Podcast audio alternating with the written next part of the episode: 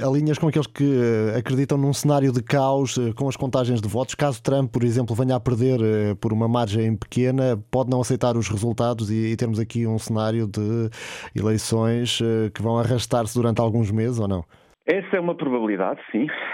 De recordar que há quatro anos Donald Trump disse exatamente o mesmo. Se recuarmos para as últimas eleições, Donald Trump deixou sempre em aberto o tabu de aceitar ou não aceitar os resultados do, das eleições na altura. Disse que só iria aceitar se vencesse, e foi isso que aconteceu. Portanto, esse cenário de caos agora volta, eh, com esta eh, diferença de haver muitos milhões, e foram mais de 20 milhões de americanos que já votaram, ou antecipadamente ou por correio, e Donald Trump tem atacado muito esta, esta forma de votar por correio, porque diz que está uh, aberta a eventuais fraudes, embora isso uh, efetivamente não seja comprovado. Uh, o, o, voto por correio nos Estados Unidos já é utilizado em alguns estados há algum tempo e o, os casos de, de, de subscritos que, que, tenham sido ou violados uh, ou que haja suspeitas de, de fraude são irrisórios, portanto, não são representativos e, portanto, o sistema é confiável consoante aquilo que, que, que das evidências de, do passado.